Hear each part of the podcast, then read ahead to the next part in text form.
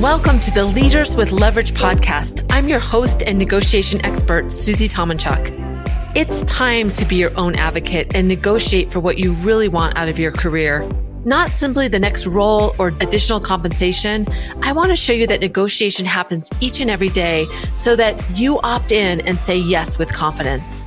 Together with other business leaders, you'll learn the essential skills you as a leader need to become that advocate in growing your professional skills to increase confidence, gain respect, and become the future leader you're poised to be.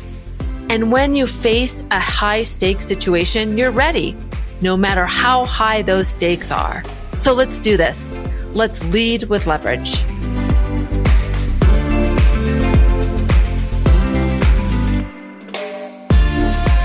Welcome. This is Leaders with Leverage, and I'm Susie. I'm so glad you're here. This is an episode that's solo. So I'm just going to be talking uh, quickly, not very long, about negotiation as I always do. But I want to talk about the emotions around negotiation. Okay. I'm going to dispel any disbelief in this. There is no crying in negotiation. There is, meaning, there is always emotion with negotiation, especially if it's high stakes. And as we know, high stakes situations are the ones that are common to most people that make people nervous, like asking for more money, um, asking for a promotion, those things that just are difficult to do. But high stakes can be anything that's really important to us. And it could be seeing a movie or, or m- moving through something that is just tension filled. Um, it uh, triggers emotions because it can be uh, difficult to move into. So it can happen all the time. So being aware of those. Uh, and so I want to talk about what are the emotions that are commonly tied to negotiation. And people want to believe that um, you have a negotiation persona. And there's five that were outlined um, early on in negotiation. Um, and the five are self assured, fearful, uneasy, cautious, and squeamish. And they are associated to kind of what your normal like course of action might be when you're facing a high stakes negotiation. So let's talk about each one. And I want you to think about which one you might fall into, but also the fact that because every situation is different, you may have a few of these that feel that feeling at the beginning of a negotiation. It, they could change over time as we negotiate with ourselves. So being aware of your normal tendency can help you prepare in the right way to move through something that's high stakes to you. So I'm going to talk about each one. So self assured is somebody that they seize an opportunity because they look at a negotiation as being mutually beneficial and they see the process as fun. I know these people, you know, Dan is one of these people. He loves negotiation. He almost loves the tension of it. He's very okay with awkward silence. He's very okay with saying something that makes people really um, uneasy, triggered, he could just stir up emotions and just not even think anything of it. And I'm not the same way. I didn't even like to be in the same room as Dan when he would do those those those strategies, techniques, negative techniques. Um, but he would see it as fun and he didn't really worry about the risks.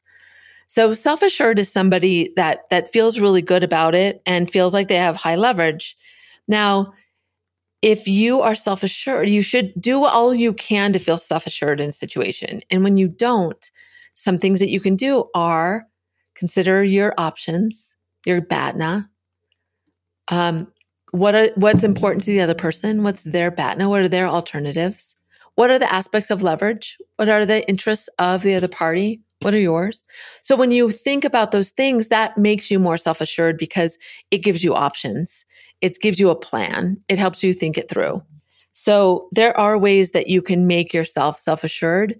But in this context, self assured is like that person that always feels that way, that just kind of says, I, if I had to say what kind of negotiator I am, I'm self assured. That would be Dan.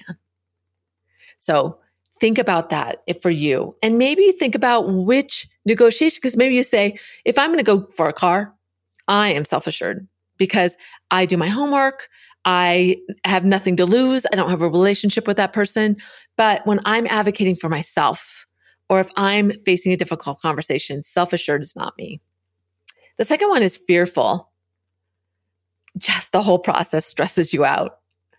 And I definitely have times where I am very full of fear, especially if it's somebody that I'm talking to that isn't expecting me to ask for something that's kind of above and beyond, or if I anticipate that they're going to have a negative um, reaction, and not even like a, a, negative, I almost would rather them be, um, no, I don't want to do this but it's more like, uh, like I don't know if they really feel good about it or not. And that's almost worse than if they would just be totally honest and go, no, that's way too expensive for me.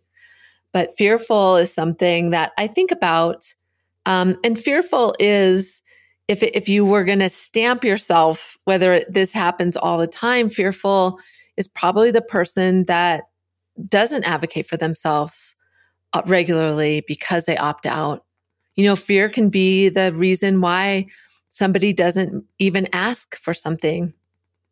You know, I spoke to a woman who had heard me uh, speak. She'd read my book and she said, I have to share with you a story. I'm 62 and I had never countered in a job um, offering.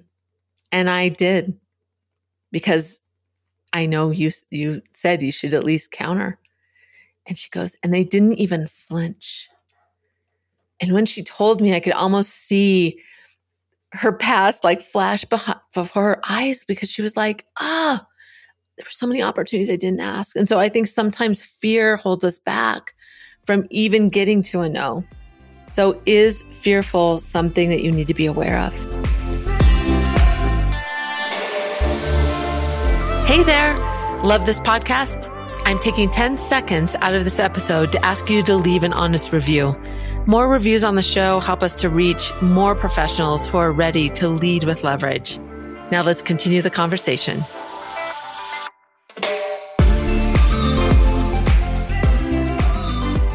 Uneasy, you might start, but once you go in, you don't want to proceed. You know, they do say that uh, a lot of times we'll get to the table and we won't stay in it as long as some people. Some people will stay and go rounds and rounds, but sometimes when we get there, we're so proud of being there that we're ready to get out as soon as we can. So, uneasy, if you identify as being uneasy about negotiation, that might mean you have to have a conversation with yourself to stay in it because uneasy people might move forward, but they're really quick to retreat. So, it's really important to think about what are the things I want? Be really clear about my floor. Make sure that I'm really understanding the three things I want to make sure I get out and don't allow yourself to leave until you have those three. And the more clarity that you can drive for yourself, the more you can push away that uneasy feeling or allow that uneasy feeling to to hijack your efforts to get what you want at the end. And, you know, honest, honestly, this happens to me. I'll go in and I'll just have such a great rapport with the other person. I'll just kind of think, oh, I'm not going to go for that third thing that was so important to me. And I'm so mad at myself because it's not always hard to just ask for that other thing. And they, it might be really easy for them to say yes. So feeling uneasy may just happen for you. And it's not in the situation that you need to retreat from that. So identify, if you identify as uneasy, those are some of the things to consider. Cautious is you want to engage, but you retreat at any negative pushback, anything, a slight eye, a I'm I'm busy right now, like any kind of um, indication that the person doesn't have space or time for you. So being cautious is another one just to plan for. I know I'm gonna I'm a I'm a I'm a cautious person. I I know that when there's any negative indication or signal that that's going to make me not want to move forward. And so have a plan for yourself. Okay. And sometimes I say to myself, okay, there's that apprehension that I hate, or that's that negativity. That person uses anger. And I just need to push through it, even though it makes me feel really insecure and it makes me want to just run away. But oh, okay, there it is. I see that. I know I'm feeling like I want to walk away, but I'm not going to allow myself to do that. So cautious, another one. And then squeamish. It's funny that self assured is the only one that's perceived as being kind of positive or like just, you know, gregarious about moving forward. And then squeamish is you think it through many times, but you find excuses to move forward. Ugh. You know, there's a woman I was working with and, and she was really strong that at the beginning of the year, she needed to go ask for more money because she found out that she is really underpaid for what she does and that th- her boss has had more money, but because she doesn't ask, she knew that um, she wasn't given the increases that she should have gotten. And it was really because she wasn't advocating for herself. And she kept telling herself these reasons why. And before she knew it, half of the year went by. And when you do the math and you think about those months that go by because you're not moving forward, you're losing money. And so, if that's the calculation you need to do to say to yourself, if I don't do it now, I'm going to miss out on this. And then, what can you do to get coached through it or have somebody on the outside to help you really think about the words you use, think about the steps you take, and then making you accountable to move forward so that you don't back out or find excuses. And I'll tell you, those excuses can seem really, really reasonable in the moment, especially when you're looking for one. I can certainly give myself excuses all the time to say, you know what, I'll do that later.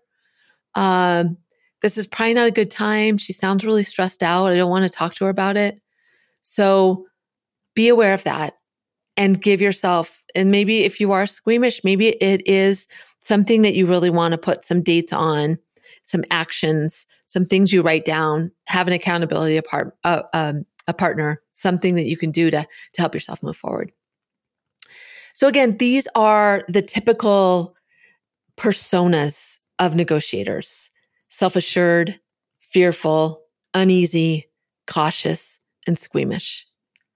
And I really see all of these, these things can, at different points in our negotiation um, journey. As we get more confident we start asking more we can change and and jockey between these personas.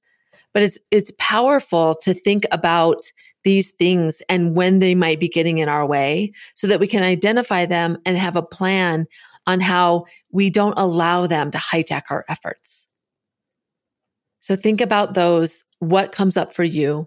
What do you need to adjust so next time, here's your action. Next time you're going into a difficult conversation, one that just makes you a little bit uneasy, ask yourself how you're feeling. And if you're feeling self assured, make sure that you're moving forward with all the facts. You're not, you know, you're, you're, you're coming from a place of objectivity. If you're fearful, um, identify that you're going to, it's going to be hard for you to move forward, but what's going to, what, what are you going to need to, to not stress yourself out, but understand that you need to move forward. When you're uneasy, how are you going to continue to push yourself through so that you go all the way to the end and get what you need? When you're cautious and you retreat out of negativity, how are you going to identify that and go, I see that, I'm still going to move forward? And then squeamish. What are those excuses that might be getting into your into your head?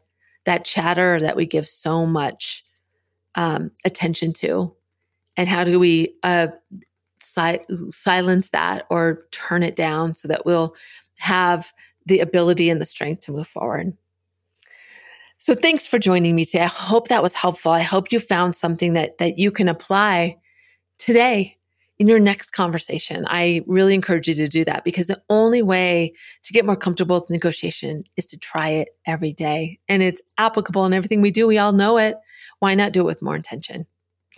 If you think somebody needed to hear this, feel free to share this this episode with them. Um, I'd love to hear what's on your mind. I'm on LinkedIn. Feel free to reach out to me, DM me, ask me a question you want me to cover. But thanks for being here.